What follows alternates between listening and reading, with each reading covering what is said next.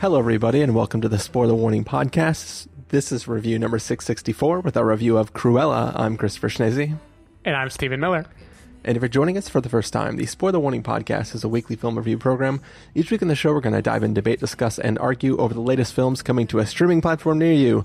This week, we're, we're throwing in our good old hard earned money um, to do another Premiere Access uh, rental slash own, I guess, for the duration of your account on the good old Disney Plus.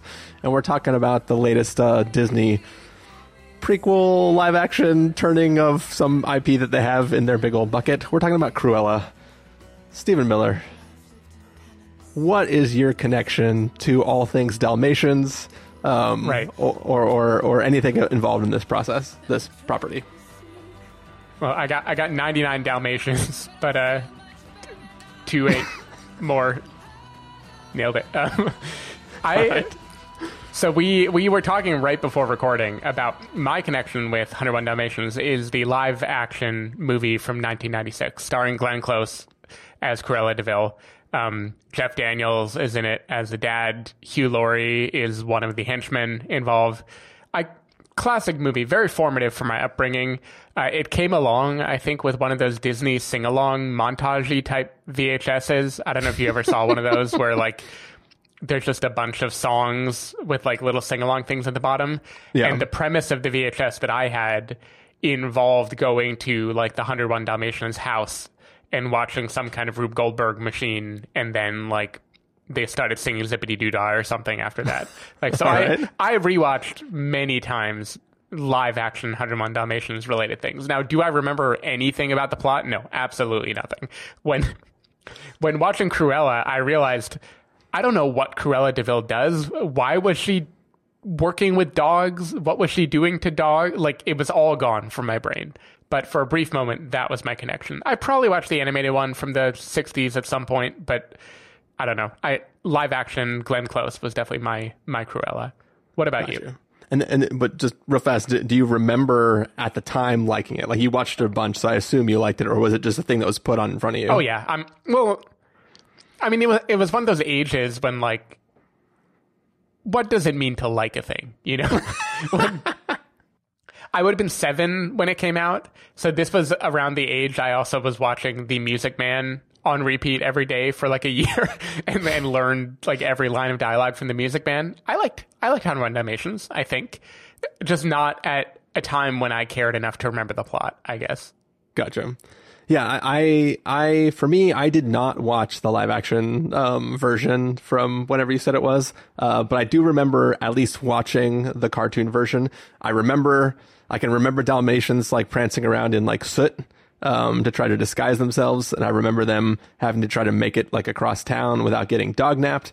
And I remember nothing else about the plot other than Cruella de Vil is the villain, I guess, and wants to turn dogs into coats because she really likes spots.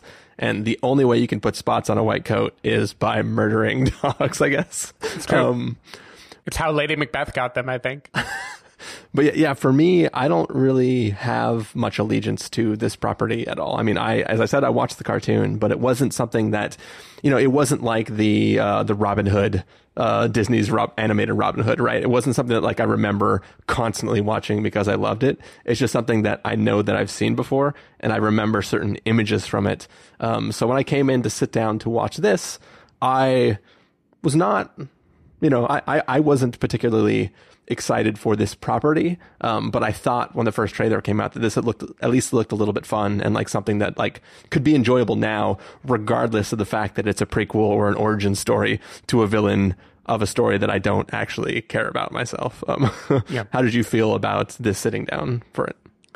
I mean, to me, it was just tenuously related IP, right? That's kind of what I was expecting. There can't really be an origin story. If there is, it will go over my head because, again, I don't remember anything about 101 Dalmatians. I do think canonically this is the prequel to the live action film I saw, not to the cartoon. I think they Gotcha. said that. Um, so hypothetically, I should be a little more invested than you, I guess.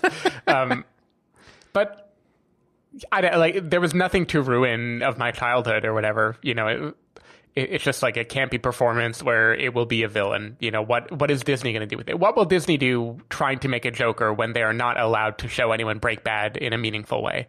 I think Yeah. that was kind of the question I had going into this movie. Well, Stephen, I think we're about to figure out the answer to that question. Um, what do you say we get into this episode?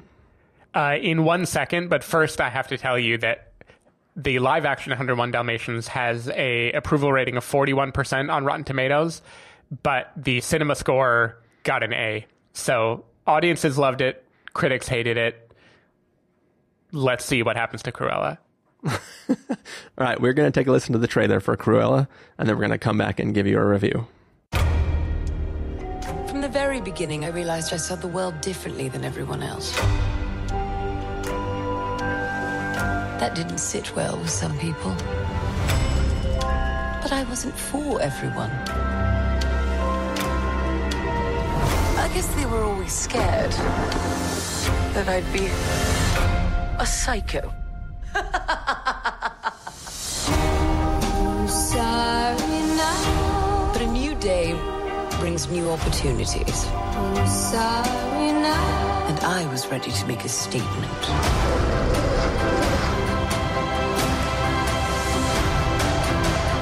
The saying go?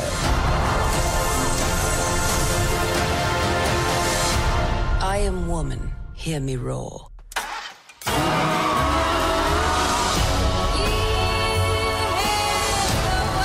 I'm just getting started, darling.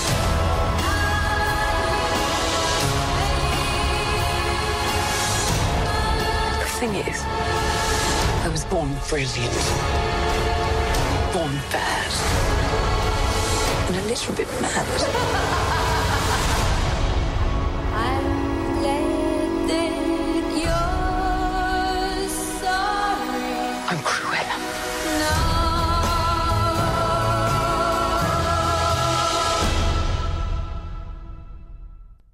All right, so that was the trailer for Cruella. Um, it is about a young girl, um, a, a orphan of sorts, and uh, she basically is, you know, a little bit different than the other kids that she she has sort of been around as she's grown up, and she has this aspirations to become like a, a famous fashion designer, and she gets an opportunity to work under the tutelage, uh, I guess you could call it tutelage, um, of the Baroness, who is like the premier huge, awesome fashion person that everybody in town knows about.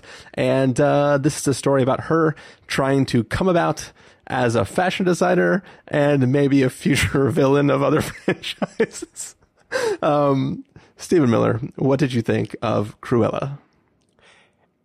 So, in our opening dialogue, I talked about the question that was on my mind when I sat down to watch this, which was how will Disney show a prequel movie of a villain when they are clearly, like, by brand, incapable of showing anyone break bad in a meaningful way?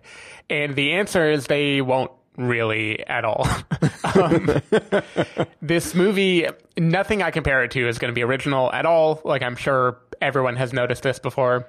This movie is Joker for many specific reasons that would be spoilery to get into about the third act, among other things, down to that smile though your heart is aching song playing in an ironic way like there are lot, lots of similarities to joker but a you know cleaned up kid friendly version that doesn't really depict anything particularly terrifying.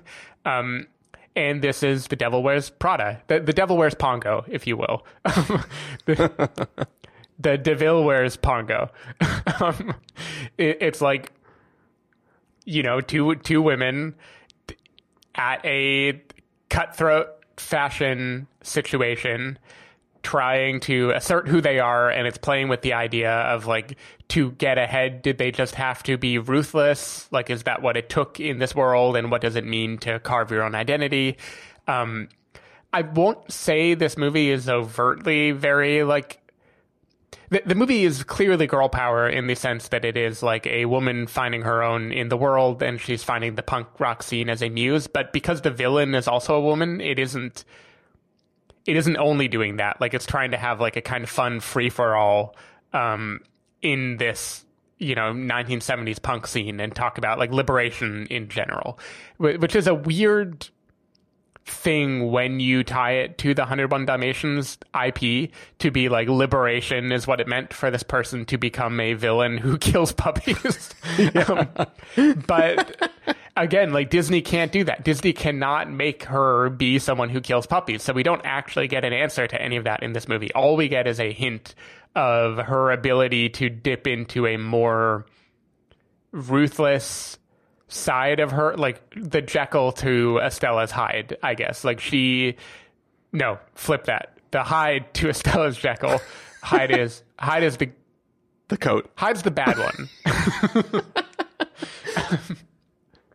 anyway, like the idea of this movie is very odd. I think if you divorce it from the IP, it was b- whatever. It was okay. Like I I didn't especially enjoy it. I feel like Emma Stone is good enough, though she kind of has to play up a few too many scenes in service to the Cruella thing. Like she has to ham it up more than I think she would if there were no IP attached to it. Yeah. Um, I think the supporting cast is okay too. Like I liked Paul Walter Hauser and Joel Fry as Horace and Jasper. Like they were fun. And the story, honestly, of like, you know, pickpockets or petty thieves in London in that era scraping to get by, like I thought that would be fun. Like I think that crew is fun and the kind of plots that they craft together are fun.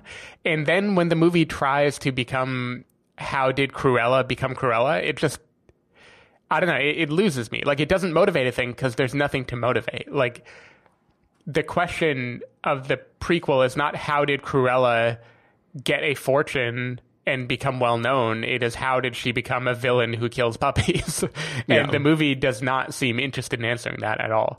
Um, a thing that I've heard people praise about this movie that I found extremely annoying is the nonstop needle drops that happen in this film. Like I counted Talking about the sewing. Ha, nice. um, I counted there are at least 34 needle drops, like 34 songs from the 60s through 70s that get dropped into the movie to underscore something that is happening, usually opening with some kind of like rambunctious drum beat or whatever to signify like, oh, shit is about to get down. And in a movie that is like just over two hours, that means like every three and a half minutes there is a new needle drop in this movie, and that drove me crazy by the end, especially because like the music started it, it would very often like be commenting specifically on whatever was happening in the movie. Like there's a song that's watch the dog that brings the bone while estella is following a dog. And like one way or another i'm gonna find you i'm gonna get you while she's plotting how she's going to get someone like Yeah. I, I don't know. It, it- this movie, all of it just felt very, very, very obvious, which is a shame because I think the punk fashion riff on Cruella is a clever way to retcon the character. Like, it's a clever way to take an aesthetic that didn't even exist when the original movie came out and turn it into a thing in our history. And I thought it was a fun idea, but the the follow through just didn't really give me very much. And then the over directing made me like actively annoyed throughout the movie. So i wasn't ultimately a huge fan. I still think i might have liked it better than that enola holmes movie that we watched earlier in the pandemic which is probably the closest comparison i have to it from the last year Yeah, I if you didn't just now bring it up, I was just now going to bring it up that I think this film compares very similarly. I was going to say favorably, but I don't know what, if that means I'm comparing the two. Basically, what I'm saying is that this and Enola, Enola Holmes fit in the same bucket of films that are like, yeah, they're they're like fine, they're definitely watchable, but I think in a way they're hurt from being part of another IP. Like if this was just fashion punk girl versus fashion traditional dress lady baroness, I think this would be a much better film because I, I think that like one of the problems with this film is that we're taking a character who you're supposed to root for and somewhere in the middle of the two and a half hours, we need to make you not like what she's doing. But then the film is going to try to redeem her by the end. But it's all a prequel to another film where you're supposed to hate her again. So it's like you're literally going to make me go on this journey with this character to go like, oh, now, as you said earlier, she's breaking bad. Oh no, now we can't get behind her. She was really cool, but now she's treating, you know, Jasper and Horace like poorly. Like that whole journey, like it, when she comes full circle by the end, you're kind of like, why are you like this film should end with you sort of slightly having gone mad because of whatever you had to do, right? But instead, what we're watching is a person who we're rooting for the entire time have one scene where she goes, where she's like, oh, she's being kind of a dick. And then that scene immediately is followed by like something that's kind of sobering to her, her current state of, of, mm-hmm. of mind. And then now we're back to like, oh, well, now we're going to root for her again because clearly we have a new person who's supposed to be the bad guy. And I think that that's sort of, that wouldn't be a problem in a film where this is just a generic character who's really into like, you know, leather and like weird trash bag outfits and stuff like that. Like, you know, you know like it, it's, it's one thing to just have a character where we're watching this arc for, but if it's a character who, who we're supposed to see who she will become, it kind of makes that sort of ebb and flow of her character not make a lot of sense in a way that didn't really make me dislike the film, but just made me wonder why I was watching this story when it could have literally been anybody that I was watching and I would have totally been on board with watching it because I, I think the film is kind of entertaining. Like I, I enjoyed the what, is this little like group of like street guys gonna do to try to like break into places? Like you know it wasn't a grand heist film. It wasn't uh, anything like that. It didn't really show us what the fashion industry was like but i still had fun with these characters like the henchmen guys you know like her little buddies as they would go through like their little things, even when they're just riding a bus and stealing people's wallets and stuff like that. Yeah. I had fun with that sort of side of things. And I had fun every time, you know, Emma Stone showed up in a new outfit, um, to try to make everybody go like, Oh my gosh, look what she did. Like all of that was, was fun and enjoyable. And I laughed at different things that I was supposed to during the film. Like everything worked the way it was supposed to. I just don't understand why we're watching this film about this version of a character to set up something that we like. Are we going to have another movie before we get to 101 Dalmatians? Where yeah, is there Cruella coming? I mean, I mean, like, they, kind of have to, right? Like, she has to have another film where she actually breaks bad. Like, maybe people kill her. Her, her friends, and then she really goes mad. Um, but like, who knows? You know, like it, it's just a film that like I don't know what's going on. I enjoy what I'm watching, but I don't understand the purpose of what I'm watching. And it makes me wonder if this story had to be a Cruella de Vil story and couldn't have just been Susie dress sewer person. right. Yeah, I, I, mean that was kind of how I felt too, though I, I think certain things grated on me more and they also wouldn't have if this had not been attached to a Disney IP. Like, if this had been an original IP, they would not have licensed 35 songs from the decade to play every two minutes. You know, like that's true. They they would have had a lighter hand. And like, I like the director Craig Gillespie. Like, you and I both enjoyed I Tonya quite a bit, if I remember right. Yeah. Um, and I like. I think he does have nice stylistic flourishes here. Like visually, I think the movie is fun. Um, even the pace of it is pretty okay. You know, like the whole the amount of time she spends building up to being in the Devil Wears Prada movie, the amount of time she spends in the Devil Wears Prada movie, like it, it, it was all well crafted enough. It just felt too excessive. And almost all the excesses, I think I attribute to the fact that it had to be a Cruella movie. So it had to be really big. Emma Stone had to go huge whenever she was playing, you know, Cruella as opposed to Estella. The music had to be, you know, bouncy enough to keep the kids that would go see Peter Rabbit or whatever like entertained every few minutes. Um, yeah, I don't know. It, it, just it was like a little too big and a little half baked in how it tried to tie the prequel to the original movies, and I don't know. It, it was just a kind of weird exercise, but executed fine. You know, like like I think you liked Enola Holmes more than me. I think. I, I think I remember you vibing with it more. I mean, I had, like like I said, I had, I had the same problem of it. Like, not like it didn't make sense that it was an Enola Holmes film, but like if it was just super clever girl doing all this cool stuff, I would have been like, yeah, that was that was kind of fun. Like I like that. Yeah. Yeah. So I guess for me, Enola Holmes, I didn't like the way it tied to the IP and it made me kind of annoyed by it. Here, I'm like, I think I feel more like you did, where I don't love the IP aspect, but I feel like I can enjoy most of what the Emmas are doing, pretending it is not um, Disney, and it, whatever. It's, it's fine. Yeah. It shouldn't have cost thirty dollars, but it's fine. Well, Stephen, you could have paid only fifteen dollars if you would have just gone to one of the theaters in the area. Yeah, I'm not going to die for that. Maybe Fast Nine. Cool. Um, yeah. Any any last uh, thoughts about this film, Stephen? So I don't want to be too spoilery, but there is a aspect of the movie which I feel like the internet picked up on pretty early involving something that happens in Estella's childhood involving Dalmatians and her mother. um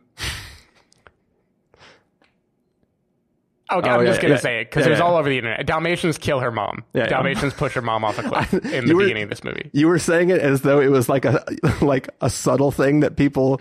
I, I, I was like, what what in her backstory? Yeah.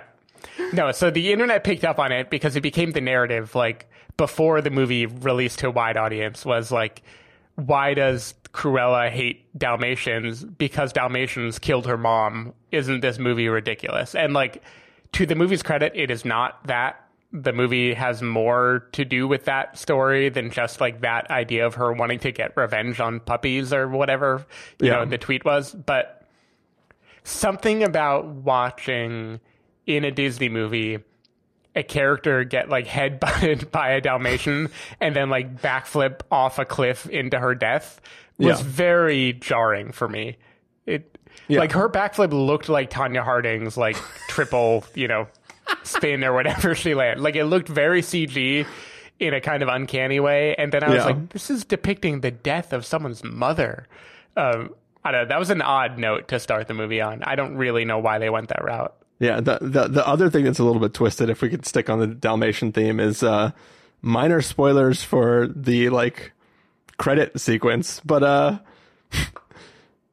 you're telling me that Cruella gifts the dog she's going to be trying to kill later in future films. Like that seems Mm-hmm. Well, a more- little. More than that, I think there is a hint that two dogs that are gifted are of the same litter, but they become the parents of the other dog. parent. yeah, there's some incestuous stuff happening in in this movie, and we're gonna have to watch the sequel to figure out exactly what goes down. Stephen, how else are you going to get 101 purebred Dalmatians? That is true. Arguably, all Dalmatians are bred of incest, probably. yeah. Uh, one last little nitpick I want to put in there is that there, you know, the soundtrack is packed. Like they got the Rolling Stones, they like like they got pretty much anyone they could have wanted, right? They got like the who's who of artists from that era. I of that 35 songs, maybe only like two are actually London punky in any way, and that seemed odd to me. Like I was expecting a like punk revival type of soundtrack, and it kind of annoys me that they just kind of play fast and loose and throw like Beatles covers and shit like that in there rather than having like, you know, I want I want the prequel to Sing Street. I want I want her to be like coming to her own while listening to her like older siblings punk records. I think that would have been that would have been good. You got to think of who the audience is for. Yeah, but who is the audience? I know that that was the other question that was definitely circulating the internet last week. Like, is this for kids? Is it? I think I'm the audience. Like, I think we are as close to the audience as anyone. Maybe female me would be the audience a little bit more. Um, Well, you could you could always go back and watch How to Make a Girl or whatever the, the other movie was yeah, called. I was gonna compare to that too, and I couldn't think of a good reason to. But it it feels like it fits with How to Build a Girl. Yeah, How to Build a Girl. Yeah, Yeah. cool. Well, now I think it's time for our verdicts. so, Stephen Miller, if you're going to us a must see, recommend with a caveat, wait for rental, pass with a caveat, or a must avoid, what would you give it? I'm giving it a rental. I think it is totally fine, you know, enjoyable enough, a little too extra in what it tries to do, and as we've established, does not need to be attached to the IP that it's attached to, but it it was fine. You know, I, I wasn't actively angry all the time. I, I think Joanna liked it a little bit more than me, so that gave it a little bit of a bump. Um, just don't don't pay thirty dollars for it. like, don't do it. Pay thirty dollars for something else. Yeah. Um, so yes, for me, I'm I'm, I'm also going to give it a wait for rental. Uh, Thirty dollars is a steep price to pay for what you're getting here. I did enjoy it. I guess I guess more than Stephen. Not that much more though. I I had fun with my experience of watching this, but I also don't know why we're watching it other than it's the biggest like release that came out on under premium service this past week. So uh, that's it. That's that's this review. Yep. Cool. Um, well, that's going to do it for our review of Cruella. Um, we're also going to have a review of Riders of Justice coming uh, in the feed right after this episode if you're listening to it. So stay tuned for that. For now, Stephen, if people want to find you throughout the week, where can they do that? People can find me at twitter.com slash sdavidmiller or sdavidmiller.com. People can find me at ChristopherRealLife.com or Twitter.com slash ChristopherIRL. You can find the podcast over at thespoilerwarning.com where you can get a bunch of the back episodes of the show. If you want to subscribe to the podcast, you can do so on Overcast, Stitcher, Apple Podcasts, or wherever podcasts are found. If you want to know the episodes go live, you can follow us at Twitter.com slash SpoilerWarning, Facebook.com slash The Spoilerwarning, or Instagram.com slash The Spoilerwarning. If you want to get a hold of us directly, you can send an email to fans at thespoilerwarning.com, or you can use the contact form on our site. Music for this episode will come from the soundtrack to Cruella, so it's one of those 34 songs that's playing right now that is definitely going to get this episode blocked on YouTube. So hopefully you're enjoying that um, on all the other platforms that aren't YouTube. and uh, yeah, that's this review. As we said, we're going to go take off and record another one for you. So we will see you next time. Bye. Bye.